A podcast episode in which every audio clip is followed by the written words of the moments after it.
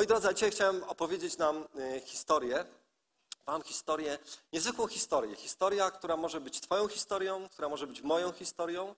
E, Historia, którą znajdujemy w Nowym Testamencie.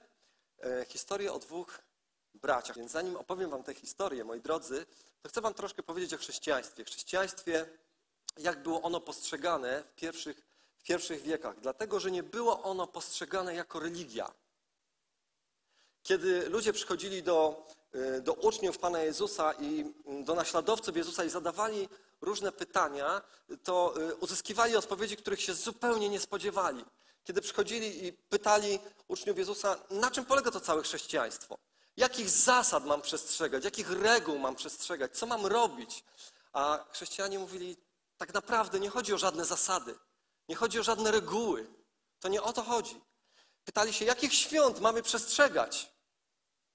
Tu nie chodzi o żadne święta. Tu nie chodzi o przestrzeganie tych czy innych dni. To nie o to chodzi w chrześcijaństwie. Pytali się, jakiego nauczyciela mamy słuchać, za kim mamy podążać, do jakiej szkoły może mamy iść, kogo mamy naśladować, za kim iść, za jakim człowiekiem. Oni mówili, to zupełnie nie chodzi o to, żebyście naśladowali jakiegoś człowieka, żebyście naśladowali jakiegoś lidera, jakiegoś przywódcę. To zupełnie nie o to chodzi. Wręcz pytali się, do jakiego miasta mamy się udać, żeby oddawać Bogu chwałę. Ale wierzący mówili, tak naprawdę nie chodzi o żadne miasto. A do jakiej świątyni mam chodzić, aby Bogu oddawać chwałę? Tu nie chodzi o żadną świątynię. Tak naprawdę nie chodzi o tą czy o tamtą świątynię. Wiecie, chrześcijaństwo absolutnie było czymś zupełnie, co wywracało myślenie ludzi do góry nogami. Dlatego, że nigdy wcześniej nie spotkali się z czymś takim.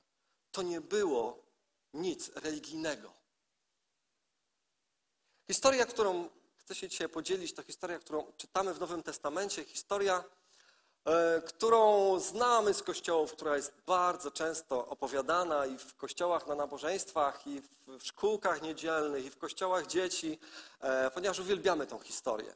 To jest historia, którą znamy pod nazwą Historię o synu marnotrawnym. I moi drodzy, 99 razy na 100, kiedy ta historia jest opowiadana, to ona zawsze jest opowiadana o synu marnotrawnym. I wcale mnie to nie dziwi, moi kochani, dlatego że ta historia o synu marnotrawnym jest niezwykła. To jest niezwykła historia pokazująca, jak bardzo Bóg kocha człowieka. Jak Boża miłość jest niezasłużona, jak Boża miłość jest niezależna od tego, co ty robisz, jak Boża miłość jest bezwarunkowa. Ona jest po prostu piękna. Dlatego kochamy słuchać tę historię. I ta historia mocno eksponuje jednego syna, syna marnotrawnego. Ale tak naprawdę, moi drodzy, ta historia to jest historia o dwóch synach. O synu marnotrawnym i o jego starszym bracie. I kiedy czytałem tą historię, tę historię, mam problem z tym językiem polskim, on jest tak trudny, moi drodzy. Wiem, tak, dobrze, że wszyscy się rozumiemy, ale już nie będę mówił o tej historii dłużej. E,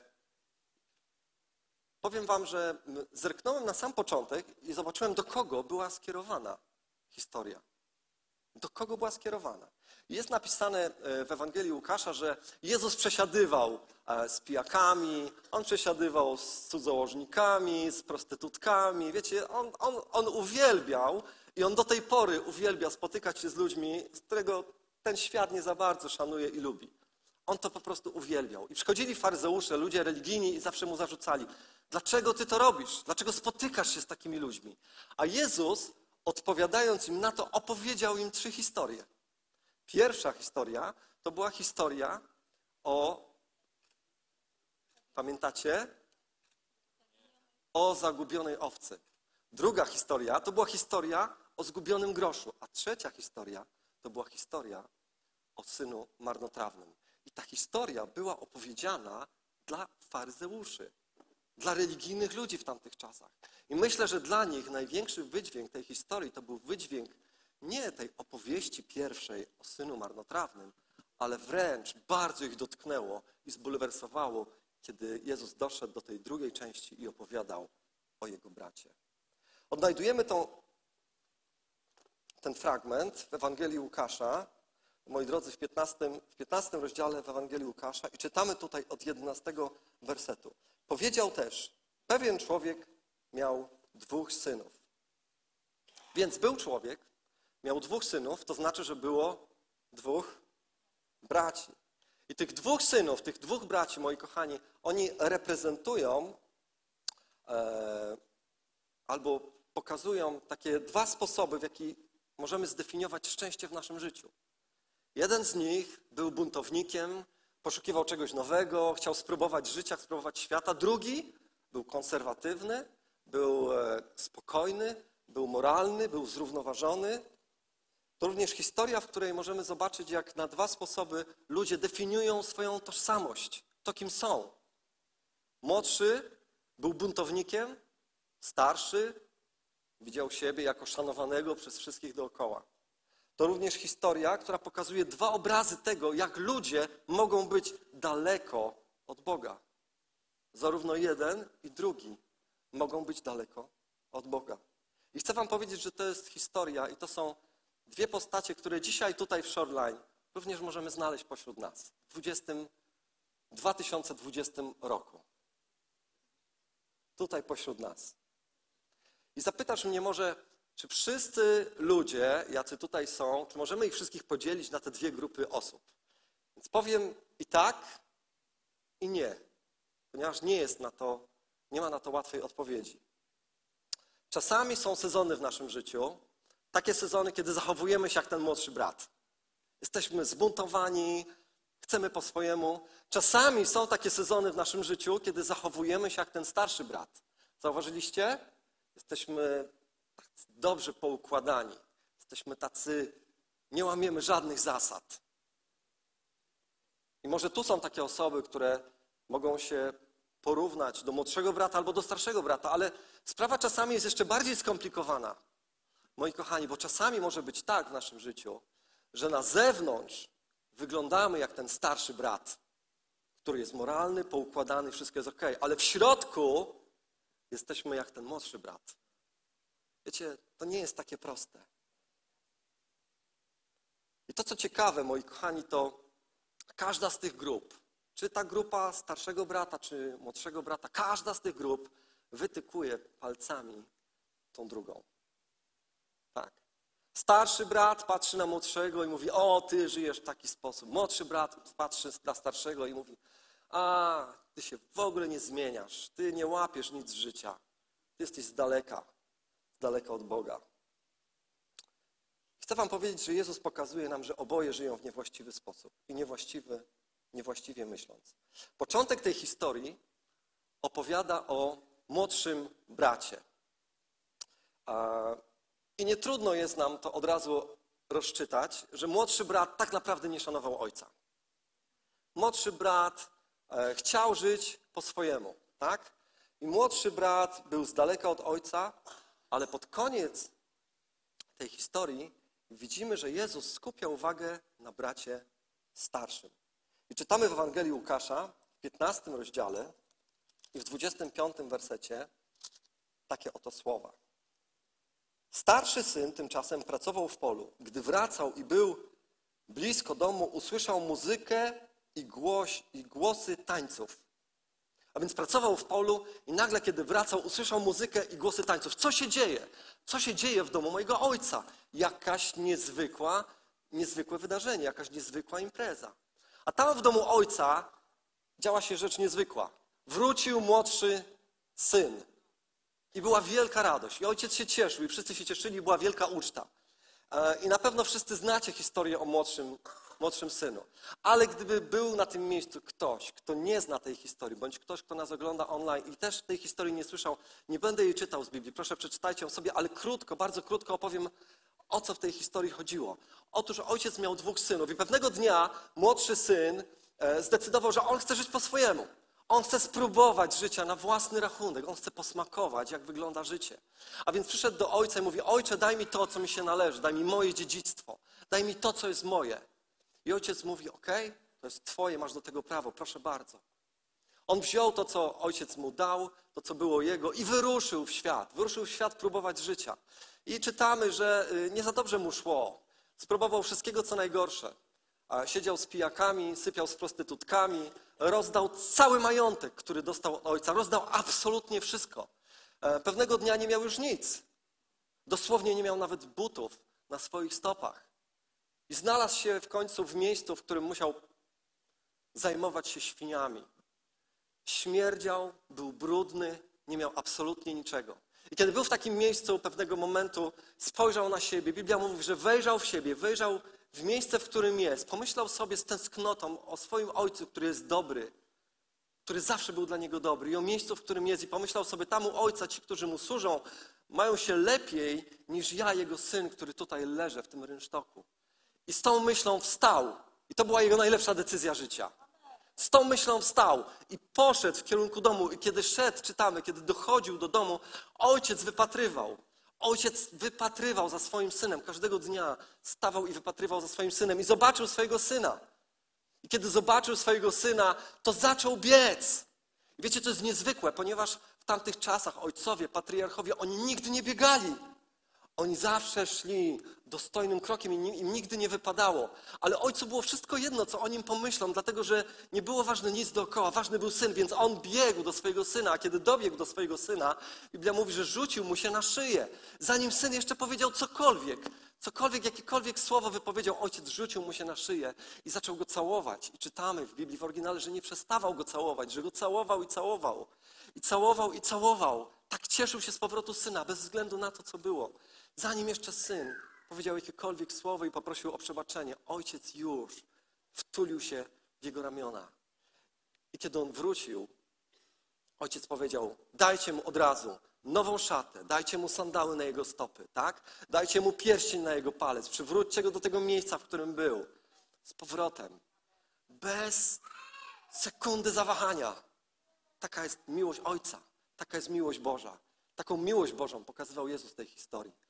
I oto mówi ojciec, i zróbmy wielką ucztę. I zabijmy tuczne ciele, takie wiecie, dorodne, tuczne, takie konkretne.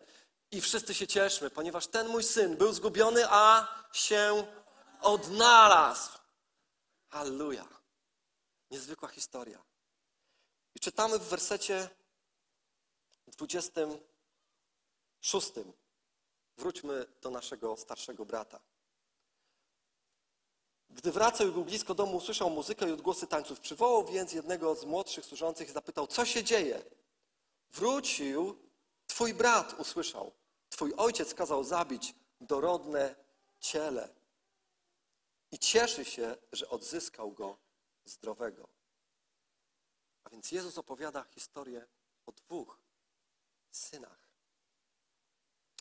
O jednym, który był z daleka, który był buntownikiem, o drugim, który był zdyscyplinowany, kontrolujący siebie, panujący nad sobą, bardzo moralny.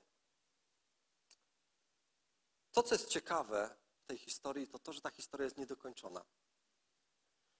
Czytamy na początku epizod o synu marnotrawnym, który, któremu się źle życie ułożyło z jego własnych wyborów, ale postanowił wrócić do ojca, ojciec go przyjął i mamy happy end, tak? A potem mamy drugą część, historię jego brata, który jest poza domem, który jest poukładany, który wraca do domu, ale nie chce do niego wrócić. Jezus zatrzymuje opowieść w tym miejscu i jej nie kończy. I tak naprawdę nie wiemy, czy syn wrócił. I wiecie, myślę, że w tamtych czasach, kiedy faryzeusze to słyszeli, że wrócił do domu ojca ten, który był pijakiem, żarłokiem, który się zadawał z grzesznikami, i ten się znalazł w domu ojca, a ten, który był moralny, dobry i poukładany, stał przed domem ojca i nie wiadomo, czy do niego wszedł. Myślę, że to niszczyło ich sposób myślenia. To było nie do pomyślenia w religijnym mózgu. Nie do pomyślenia. Jak tak może być? Ale wyraźnie, moi kochani, możemy zrozumieć z tej całej historii, że obaj ci synowie byli w złym miejscu. Jeden i drugi, ale obaj byli kochani. Amen? Obaj byli kochani przez ojca. Młodszy, gdy tylko wrócił, ojciec rzucił mu się na szyję i nie przestawał go całować. Starszy, gdy tylko nie chciał przyjść, ojciec wyszedł na spotkanie i zaczynał mu tłumaczyć i nalegał, aby wszedł. Obaj byli kochani przez Ojca. Przyjrzyjmy się dzisiaj, moi drodzy, tym wymówkom starszego brata. Bo może gdzieś w sobie odnajdziemy jakieś podobieństwo do Niego. I może Bóg będzie chciał coś w nas zmienić. Bo nie chciałbym być takim starszym bratem. Nie wiem jak ty, ale ja bym nie chciał. Spójrzmy, y, co czytamy. Wymówki starszego brata. Zacznijmy od wersetu 28. Starszy syn wpadł w gniew. Nawet nie chciał wejść do domu. Wtedy ojciec wyszedł i zaczął go uspokajać, ale on był nieprzejednany. Służę ci od lat, wspominał. Szanuję każdy twój rozkaz. A ty nigdy nie dałeś mi choćby koźlątka, bym się zabawił z przyjaciółmi. Szanuję każdy twój rozkaz. Jestem ci poddany zawsze. Nigdy nie łamałem żadnych twoich przykazań, nakazów. Nigdy. Szanuję każdy twój rozkaz. Jak myślicie, czy to jest w ogóle prawda? Czy to jest możliwe, żeby on nigdy nie złamał jakiegoś słowa? Absolutnie nie. To nie była prawda. Ale on, wiecie, on tak myślał o sobie. On tak widział siebie swoimi oczami. On tak myślał o sobie. I wiecie, starszy syn rozmija się z wolą ojca. Starszy syn nie wchodzi, nie chce wejść do domu ojca nie dlatego, że tak jak młodszy syn narozrabiał tyle i jest daleko i, i, i robił złe rzeczy, tak? Ale dlatego, że myśli, że wszystko z nim jest w porządku i zawsze robił dobre rzeczy. Dlatego on nie wchodzi. I to, co chce Pan Jezus nam dzisiaj powiedzieć, to, to myślę to to, że możesz być daleka od Boga wtedy, kiedy rozrabiasz w swoim życiu i nie postępujesz według Jego woli, ale możesz też być daleko od Boga, kiedy jesteś w miejscu, kiedy wydaje Ci się, że wszystko w Twoim życiu jest ok, że Ty wszystko robisz w porządku, że Ty kochasz wszystkich ludzi dookoła, że Ty tak naprawdę jesteś już na takim poziomie duchowego rozwoju z Bogiem i z ludźmi i, i swojego ludzkiego, że już nie potrzebujesz Zbawiciela. To był jego problem. On już nie potrzebował. On już nie potrzebował. Oboje byli z dala od ojca, choć zupełnie z innych obodu, o, o, o, powodów. E, I myślę, że oboje, i ten młodszy i starszy, chcieli żyć, będąc sobie Bogiem, będąc sobie Panem swojego życia, sami decydując, co jest dla nich ważne, a odstawiając gdzieś Bożą łaskę i dobroć na bok. Obie te postawy stawiają Ciebie na pierwszym miejscu, bo nie potrzebujesz w nich Jezusa. Kiedy nie potrzebujesz Jezusa, jesteś z daleka od domu Ojca.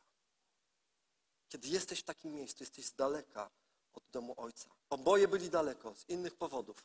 Oboje byli kochani. Starszy syn myślał, że młodszy jest daleko od Ojca, bo tak bardzo narozrabiał, ale nie patrzał na siebie. I Jezus zupełnie, kiedy opowiadał tą historię, powywracał myślenie ludzi do góry nogami. Bo wiecie, Jezus chce nam powiedzieć, że tak naprawdę pokorni są ci, pokorni to są ci, którzy wchodzą do domu Ojca, a dumni i opierający się na swojej sprawiedliwości i swoich moralnych postępkach to są ci, którzy zostają przed. Amen. Amen. Dajcie Bogu chwałę, bo nie powiem nic więcej.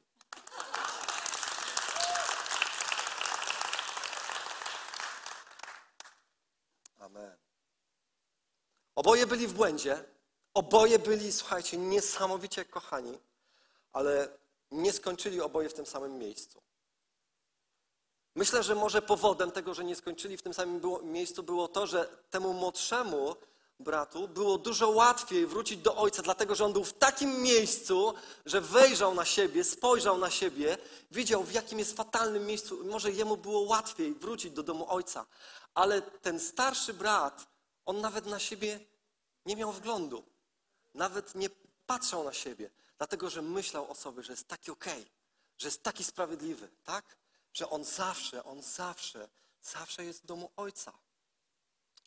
Jezus wysyła nam tą, opo tą opowieść po to, żebyśmy wierze nie byli jak ten starszy brat. Żebyśmy zerkali w siebie, bo życie tego starszego brata było naprawdę smutne. I tak jest czasami też w naszym życiu, i tak jest też czasami w, w moim życiu, tak jak powiedziałem, że, że mamy takie sezony, słuchajcie, że, że na zewnątrz albo w ogóle trochę przybieramy tą postawę starszego brata. I niech nas Bóg zawsze trzyma w swoich rydzach, żebyśmy w takie miejsce w naszym życiu nigdy nie weszli. Kolejna rzecz, słuchajcie, którą tu czytamy. Starszy brat się rozgniewał. Widzicie, on się zezłościł na tą całą sytuację. I ja myślę sobie, że to jest cecha religijnych ludzi. Religijni ludzie się złoszczą. Zauważyliście to? Kiedy patrzę na Jezusa, to ja nigdy nie widzę, żeby On chodził w jakiejś takiej złości do ludzi, do grzeszników, żeby On się złościł. Tak, na faryzeuszy, na obudę, ale nigdy nie widzę, żeby On się złościł na ludzi. Biblia mówi, że On był cichy, łagodny, pokorny. Tak? Był poddany. Religijni ludzie to są ludzie, którzy przeważnie się złoszczą, którzy się gniewają. Złoszczą się na Boga, złoszczą się na samych siebie, złoszczą się na innych, tak? Bo inni nie są w takich standardach jak oni. Religijni ludzie po prostu się gniewają. Pamiętacie e, Pawła, zanim się nawrócił? Jakim był religijnym człowiekiem? Jak pałał gniewem do wierzących, tak? Religia, zasady, porównywanie się z innymi. Wiecie, religijni ludzie to są ludzie, którzy się gniewają, pełni gniewu i złości. Akty terroru, które widzimy w dzisiejszych czasach, są wykonywane w imieniu Jezusa przez religijnych ludzi, fanatyków, którzy robią to w imię Boga i dla Boga i mordują i zabijają innych. Religijni ludzie to ludzie pełni gniewu. Kolejna rzecz. Jest coś, co Jezus pokazuje w postawie starszego brata względem młodszego brata. To taka cecha, która w nim jest. A ta cecha polega na tym, że patrzysz z góry. Wiecie, starszy brat myślał o sobie, że on jest lepszy. On jest lepszy. Przecież on cały czas jest w domu ojca. On jest lepszy. On nie zrobił takich złych rzeczy. On patrzał na siebie z wyższej pozycji, a widział swojego brata zupełnie nisko. I co tutaj czytamy? Słuchajcie, moi drodzy, to jest niezwykłe. Co mówi do ojca? Ledwie jednak, 30 werset, ledwie jednak zjawił się ten Twój syn. Słuchajcie, ten Twój syn się ledwie zjawił, to już zrobiłeś wielką imprezę. Twój syn. On nie powiedział, mój brat. On w ogóle się nim, z nim nie utożsamiał. Ten jego brat był kimś gorszym. To jest Twój syn. Tak? Pod Twoim dachem wychowany. Ja nie mam z nim nic wspólnego. Ja nie jestem taki jak on.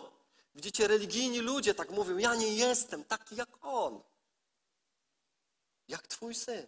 Nie identyfikuje się ze swoim bratem. I tacy ludzie, wiecie, patrzą na innych i ludzie religijni potrzebują się z innymi porównywać, tak? Bo czerpią z tego jakąś taką energię, samozadowolenie, przyjemność. Patrzą na innych, którzy żyją może mniej świętym życiem i stąd czerpią swoje poczucie wyższości, samozadowolenie, poczucie sprawiedliwości, bo ja jestem lepszy. Tak? Patrzą na to, jak żyli, co robili, a on to żyje tak. Ten twój brat. Ojcze, ta twoja siostra to zrobiła to i tamto. Tak? Ta twoja córka to zrobiła. Ale nie moja siostra. Nie. Ja taki nie jestem. Czy czasami w kościołach wybuchają takie głośne afery? Nieraz, tak, się zdarzają, że okazuje się, że ktoś, kto publicznie głosi do tłumów, nagle wychodzi jakaś afera z jego życia, że okazuje się, że na boku miał kochankę, tak? I wiecie, i nagle przychodzi jeden brat do drugiego, albo jedna siostra do, do drugiej mówi tak, ty, ten, ten wiel, wielki sługa, taki, głosił do tysięcy, a zobacz jak upadł. Zobacz, widzisz, widzisz. Wiecie, to jest postawa starszego brata. To jest postawa starszego brata. Bo wiecie, gdyby starszy brat zdawał sobie sprawę ze swoich problemów i zmagał się czasami ze swoimi problemami, to może starszy brat przyszedłby do ojca i powiedziałby: Ojcze, ty widzisz, że ja tak samo czasami w życiu zawalam. I w tym, i w tamtym, i, i nie zawsze mi się udaje przestrzegać tego wszystkiego, co byś chciał, bym przestrzegał, ale, ale ojcze, kocham Ciebie i wiem, jak bardzo Ty mi kochasz, jak pomagasz mi się zmieniać. I ten brat wrócił i ja wiem, jak on bardzo nawalił, ale wiem, że Ty mu wybaczasz i kochasz go tak samo, jak kochasz mnie. Amen. Widzicie, to jest postawa zupełnie inna. To jest postawa taka, jaką nauczał Jezus, abyśmy mieli. Bo Jezus nie chce, abyśmy byli starszymi braćmi tego rodzaju. jak on.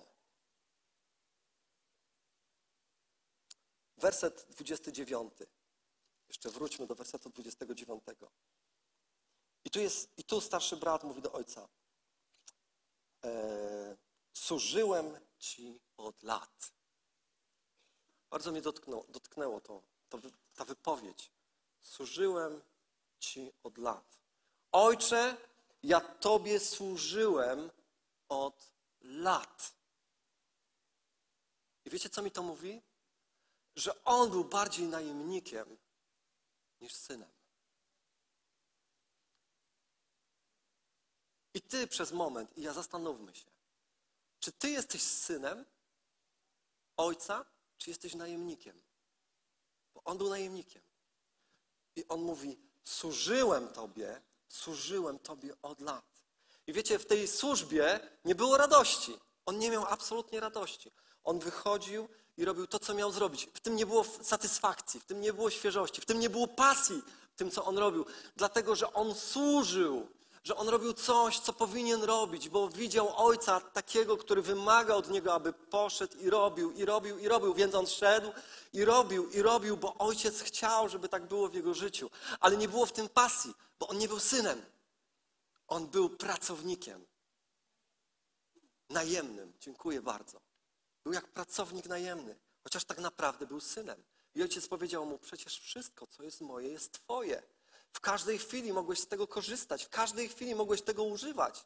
Nie musiałeś czekać na pozwolenie, ale on zachowywał się jak ktoś, kto musi czekać na pozwolenie, jak ktoś, kto musi zapracować na przychylność ojca. On nie znał swojego ojca. On mieszkał w domu ojca, ale nie znał swojego ojca. I tak wielu z nas mieszka w domu ojca, ale nie zna ojca. A więc jaka jest motywacja tego, co robisz? Powiedz mi. Czy Twoją motywacją jest zapłata?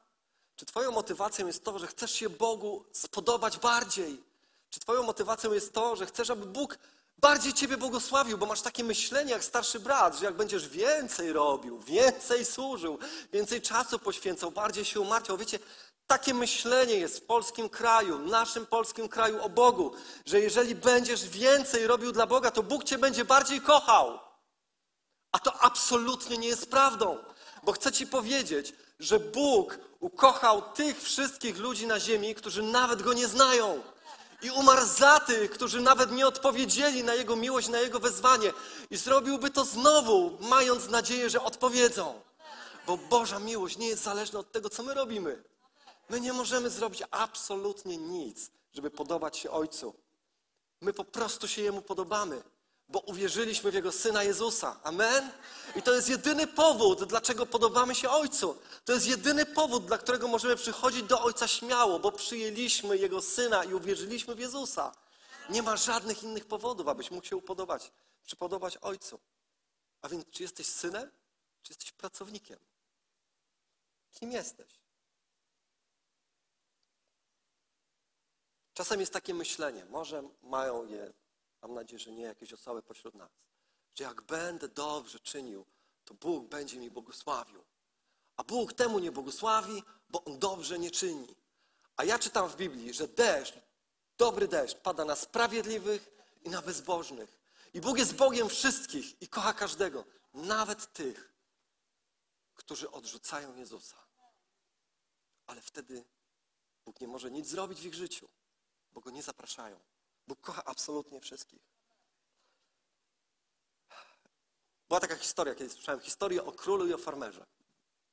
E, pewien król e, miał wspaniałe królestwo e, i pewnego dnia pewien farmer, który miał poletko, uprawiał sobie na, na tym swoim polu marchewki.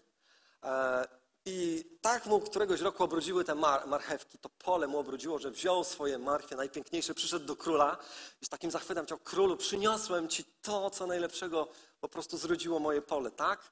Przyniosłem ci to. I król był taki zafascynowany tym, bo nie było to wynikiem podatków, że musiał to zrobić, ale on to zrobił z własnego szczerego serca. Przyszedł, dał królowi, król mu podziękował.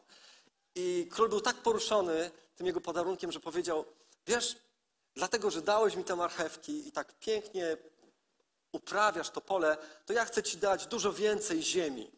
I podarował król temu farmerowi dużo więcej ziemi. I na dworze w tym samym czasie przysłuchiwał się tej rozmowie jeden dworzanin.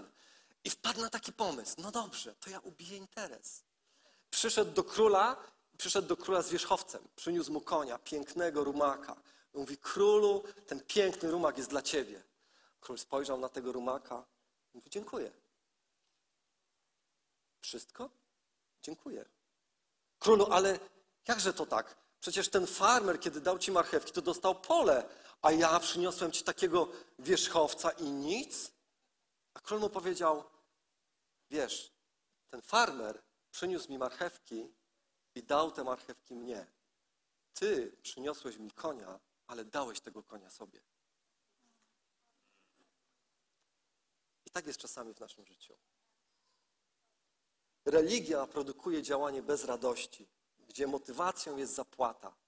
Ale jeśli jesteś synem, to Twoją motywacją jest miłość. Twoją motywacją jest pasja. Twoją motywacją jest wdzięczność. Widzisz, jeśli byłeś stracony, zgubiony i ktoś oddał za Ciebie życie i Cię uratował, to robisz rzeczy dla Boga nie dlatego, że musisz, nie dlatego, że ktoś Ci powie, jak zrobisz to i tamto, to będziesz miał jeszcze więcej korony, jeszcze dwie korony i pięć, a jak nie, to się nie będziesz Bogu podobał. Co jest Twoją motywacją? Moją motywacją jest wdzięczność. Wdzięczność do Jezusa.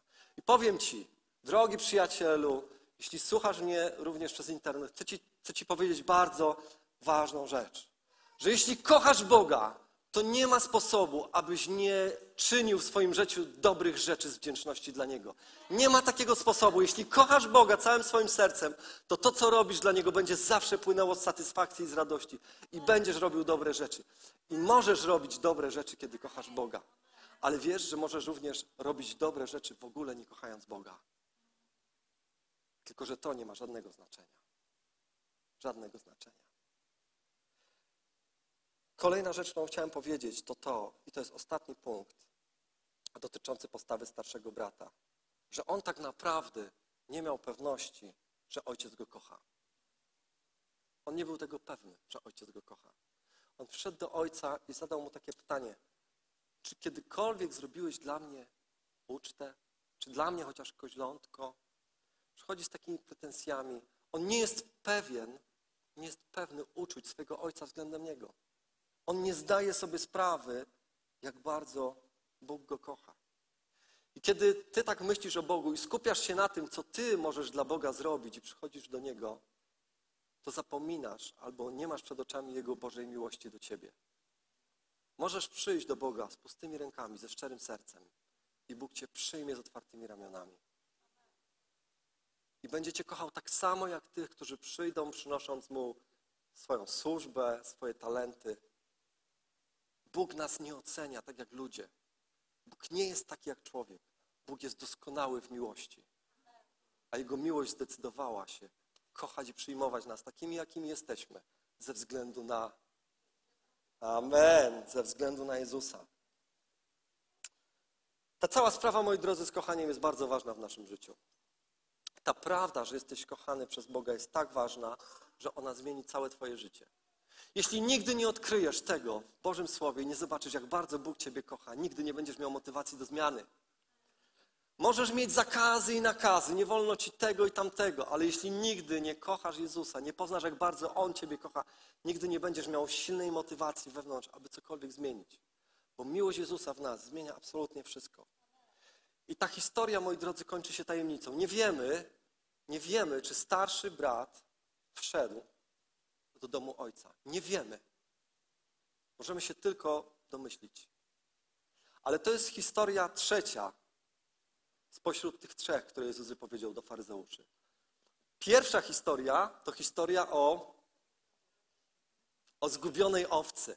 Wiecie, w tej historii, przepraszam, w tej historii o zgubionej owcy pasterz wychodzi i szuka owcy. Tak? Wychodzi i szuka owcy, bo owca jest dla niego cenna. Później mamy historię o zgubionym wdowim groszu. Ona zgubiła monetę. I ta wdowa, ta, ta moneta jest dla niej tak cenna, że ona wychodzi i, i szuka jej, szuka jej wszędzie. Ale w historii o dwóch braciach nikt nie wychodzi, aby szukać. Zauważacie? Tam nikt nie wychodzi, aby szukać młodszego brata. I ja myślę sobie, dlaczego tak jest? I może dlatego, że odpowiedzialnością, by szukać tego młodszego brata, ta odpowiedzialność spoczywała na starszym bracie. Może to właśnie starszy brat był tą osobą, która powinna pójść i szukać swojego młodszego brata. Może to tak było. Wiecie, może starszy brat powinien pójść do ojca i powiedzieć tak. Ojcze, ja już będę kończył. Powinien podejść do ojca i powiedzieć tak. Ojcze, Twój syn, którego ukochałeś nad życie. Twój syn wziął wszystko, co miałeś, wziął całe swoje dziedzictwo i Twój syn poszedł, odjechał, zostawił wszystko. Ojcze, widziałem, jak Twoje serce było złamane. Ojcze, widziałem, jak bardzo byłeś dotknięty tym, że Twój syn odszedł. Ojcze, nie mogę patrzeć na, twój, na Twoją rozpacz, na Twój smutek. Ojcze, ja wezmę to, co należy do mnie. Wezmę to całe dziedzictwo, które jest moje i ja, Ojcze, pójdę i będę szukał Twojego Syna. Będę szukał Twojego Syna i nawet jeśli będzie mnie to kosztowało cały mój majątek, to wydam wszystko, aby znaleźć mojego młodszego brata. I pójdę i znajdę i przyprowadzę go do Ciebie i zrobię wszystko, bo wiem, jak bardzo go kochasz i jak kocham go tak samo jak Ty. Ojcze, oto jestem, poślij mnie. I wiecie, że dokładnie to dla nas zrobił Jezus? Wiecie, że w liście do Rzymian jest napisane, że Jezus jest naszym starszym bratem? Wiecie, że to On właśnie poszedł do Ojca. I Ojciec mówi mu, Synu, posyłam Cię. Idź, szukaj zgubionych braci i zgubione siostry. Jezus poszedł, zostawił całą chwałę nieba i poszedł szukać Ciebie i mnie. Amen. Poszedł szukać każdego z nas i zostawił wszystko, bo nasz starszy brat nas kocha. Amen. Coś więcej, kocha nas tak bardzo, że oddał za nas swoje życie. Ja myślę, że czasem nie zdajemy sobie sprawy tak naprawdę z tego, jak wielkie to było w niebie.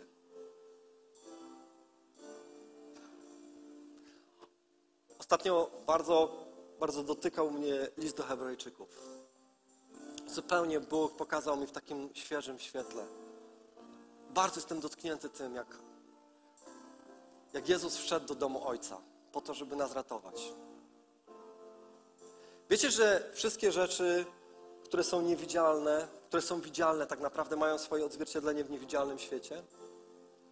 Wszystkie zasady. Wiecie, że w niebie jest dom, świątynia Ojca, gdzie zasiada Ojciec na tronie, a po Jego prawicy zasiada Jezus? Wiecie, że Bóg chciał od samego początku zamieszkać z człowiekiem na ziemi? Chciał z nim być. I stworzył go doskonałym. Absolutnie. Ale człowiek poszedł absolutnie swoją drogą. I stracił swoją doskonałość i swoją chwałę. Bo zdecydował, tak jak młodszy brat, że będzie żył po swojemu. Ale to nie zmieniło miłości Ojca do człowieka. Nie zmieniło miłości Boga do ludzi. Więc Bóg postanowił zamieszkać razem z ludźmi. I powiedział: Wybudujecie mi świątynię, ja będę tam mieszkał. I wybudowali mu świątynię absolutnie na obraz, taki jaki jest w niebie. I w tej świątyni było miejsce najświętsze, w której przebywał sam Bóg. I tam była arka przymierza, złota. W arce była laska Arona, która zakwitła. Była, był dzban z manną, były kamienne tablice z przykazaniami, dwa cheruby, które unosiły, rozpościerały swoje skrzydła nad arką i Boża obecność, która była zawsze nad wiekiem arki.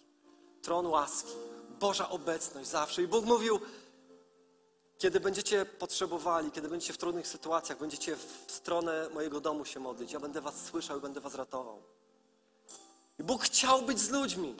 Zawsze. I On zawsze chce być z ludźmi. I tylko raz, jeden raz do roku najwyższy kapłan mógł wejść do domu. Tylko jeden raz, w dzień Jom Kippur, mógł wejść do domu Ojca. I kiedy tam wchodził, wchodził z drżeniem, bo wchodził przed oblicze świętego Boga, człowiek niedoskonały, więc składał ofiary za siebie, za wszystkich ludzi w Izraelu, składał ofiary za Boży lud i wchodził tam z drżeniem serca. Tam było absolutnie ciemno. Jedynym światłem, jakie tam było, to była Boża obecność. I ciągnęła się za nim lina.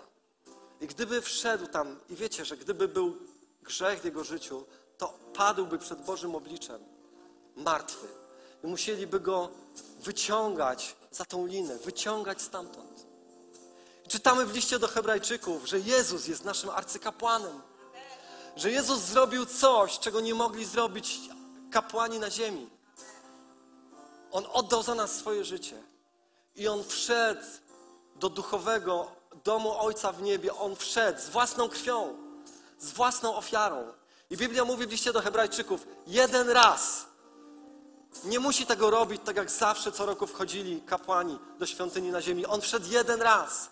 Jeden raz wniósł swoją ofiarę ze swojej świętej krwi, aby ona była zapłatą za wszystkich ludzi. W każdym czasie, za wszystkie grzechy, aby z powrotem ludzi uczynić doskonałymi, tak jak byli w raju aby z powrotem przyprowadzić ich do Boga, aby wylać na nich swojego Ducha Świętego, aby mogli się absolutnie zmieniać na Boży obraz i podobieństwo, aby byli przyjaciółmi Jezusa i aby mógł On czynić ich doskonałymi. Amen. Jezus tam wszedł ze swoją krwią. I wiecie, kiedy On wchodził, kiedy On wchodził do świątyni w niebie, świątynia na ziemi, która jest Jego obliczem, stało się coś niesamowitego zasłona, która oddzielała Boga od ludzi, która wisiała przed miejscem najświętszym. Bóg ją rozdarł od góry do dołu. Bóg ją rozdarł i powiedział: Już nigdy więcej nie będzie niczego między mną a człowiekiem przez mojego syna Jezusa Chrystusa, który zapłacił swoją świętą krwią. Amen. To Bóg zrobił dla nas. I Jezus już nigdy więcej nie musi wchodzić do tej świątyni. I kiedyś kapłan miał za sobą linę, można go było wyciągnąć. A teraz Jezus tam wchodzi, jest tam i ma linę, aby nas tam wciągnąć. I jest napisane w liście do Hebrajczyków, że On tam jest, aby nas wszystkich wprowadzić. Amen. On to zrobił dla nas. Amen. Dajmy Mu chwałę.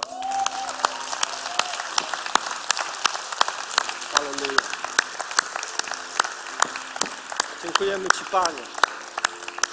Chciałem, żebyśmy wstali. Chciałem, żebyśmy Mu podziękowali. Biblia mówi w liście do Rzymian, On jest naszym starszym bratem. Zawsze możesz do Niego przyjść. Widzisz, to jest niezwykłe, że Bóg chciał i z własnej woli stał się człowiekiem. On nie przyszedł tutaj, wiecie, jako Bóg, który nie wie, co to problem, on nie przyszedł tu jako Bóg, który nie wie, z czym się ludzie zmagają, ale On stał się człowiekiem, żeby rozumieć Ciebie i mnie. On stał się człowiekiem, żeby doświadczyć takich samych problemów jak Ty i ja. On doświadczał odrzucenia, on doświadczał zranienia, on doświadczał tego, że go zdradzili najlepsi przyjaciele, on doświadczał samotności, on doświadczał problemów. Kiedy był w największej potrzebie, był sam. Był tylko on i ojciec. Bóg przyszedł na ziemię, stał się człowiekiem, aby Ciebie rozumieć. Dlatego możesz dzisiaj przyjść do Jezusa, swojego starszego brata, i złożyć, Biblia mówi, na niego wszelki ciężar. I On ma o Ciebie staranie. Amen. On chce Ci pomóc w każdej trudnej sytuacji, a więc jakąkolwiek masz trudną sytuację w swoim życiu, wołaj do Niego, przychodź do Niego, nie zatrzymuj się, ale mów, Jezu, Ty mnie absolutnie rozumiesz. Wiesz, jaki jestem. Nie jestem doskonały, ale ja nie muszę być doskonały. Wiem, że kiedyś będę. Teraz jestem, jaki jestem. Taki możesz przychodzić do Boga. Zawsze wiem, że mnie kochasz. Nawet jak nic nie zrobisz przez cały tydzień dla Boga, wiem, że mnie kochasz. Możesz przyjść taki, jaki jesteś. I może dzisiaj na tym miejscu jesteś takim młodszym synem, który zbuntował się przeciwko Bogu, który postanowił iść swoją drogą. A może jesteś na tym miejscu, jesteś takim starszym synem, który myśli sobie, jakim ja fantastycznym życiem żyję, ale w ogóle nie masz relacji z Bogiem. Albo już dawno zapomniałeś, co to relacja z Jezusem. Jakkolwiek, czy jesteś młodszym synem, czy jesteś starszym synem, chcę Ci powiedzieć, Ojciec Ciebie kocha. Zawsze możesz do Niego przyjść, w każdej chwili, nawet teraz. Jeśli chciałbyś wracać do Niego. Jeśli gdzieś się oddaliłeś, ja chciałbym, żebyśmy się teraz wszyscy razem pomodlili, żebyśmy podziękowali za Jezusa, za naszego starszego brata, żebyśmy pochylili nasze głowy, żebyśmy mu podziękowali teraz za Jego miłość, za Jego dobroć, za Jego łaskę, żebyśmy mu byli wdzięczni. Halleluja, Panie, dziękujemy Ci, dziękujemy Ci za Jezusa, Panie. Ojcze, dziękujemy Ci, że przez Jezusa mamy zawsze dostęp do Ciebie, Panie, że możemy przychodzić przed Twój tron, że Ty jesteś dobrym Ojcem, pełnym łaski, tak jak dzisiaj śpiewaliśmy w tych piosenkach, pełnym łaski, pełnym dobroci, pełnym chwały, pełnym miłosierdzia. Dziękuję Ci, że zawsze możemy do Ciebie przychodzić. I Ty nigdy nas nie odrzucisz, Panie. Ty nigdy nie odrzucisz człowieka, który z pokornym i złamanym sercem do Ciebie przyjdzie. Panie, szukać u Ciebie pomocy. Nigdy nie odrzucisz, ale zawsze przyjmiesz, Panie. Dziękuję Ci za to. Jeśli jesteś na tym miejscu i chciałbyś ponownie swoje życie powierzyć Bogu, to możesz pomodlić się razem ze mną taką krótką modlitwą. Możesz ją powtarzać teraz razem ze mną, kiedy mamy wszyscy pochylone głowy. Ojcze, dziękuję Ci za Jezusa. Dziękuję Ci, że kochasz mnie bez względu na wszystko. Dziękuję Ci, że przebaczyłeś mi wszystkie moje grzechy. Umarłeś za mnie, zanim ja się narodziłem. Przychodzę do Ciebie dzisiaj, Panie Jezu, i oddaję Ci moje życie. Oddaję Ci moje troski. Oddaję Ci moje problemy. Oddaję Ci moje plany. Oddaję Ci moją przyszłość. Oddaję Ci moją teraźniejszość. Oddaję Ci moją przeszłość. Oddaję Ci wszystko i proszę Cię, prowadź mnie w życiu. Chcę Tobie ufać. i Chcę być Tobie posłuszny. Ojcze, i chcę wierzyć w Jezusa każdego dnia. W imieniu Jezusa. Amen, amen, amen. Oddajmy Bogu chwałę. Oddajmy Bogu chwałę. Halleluja.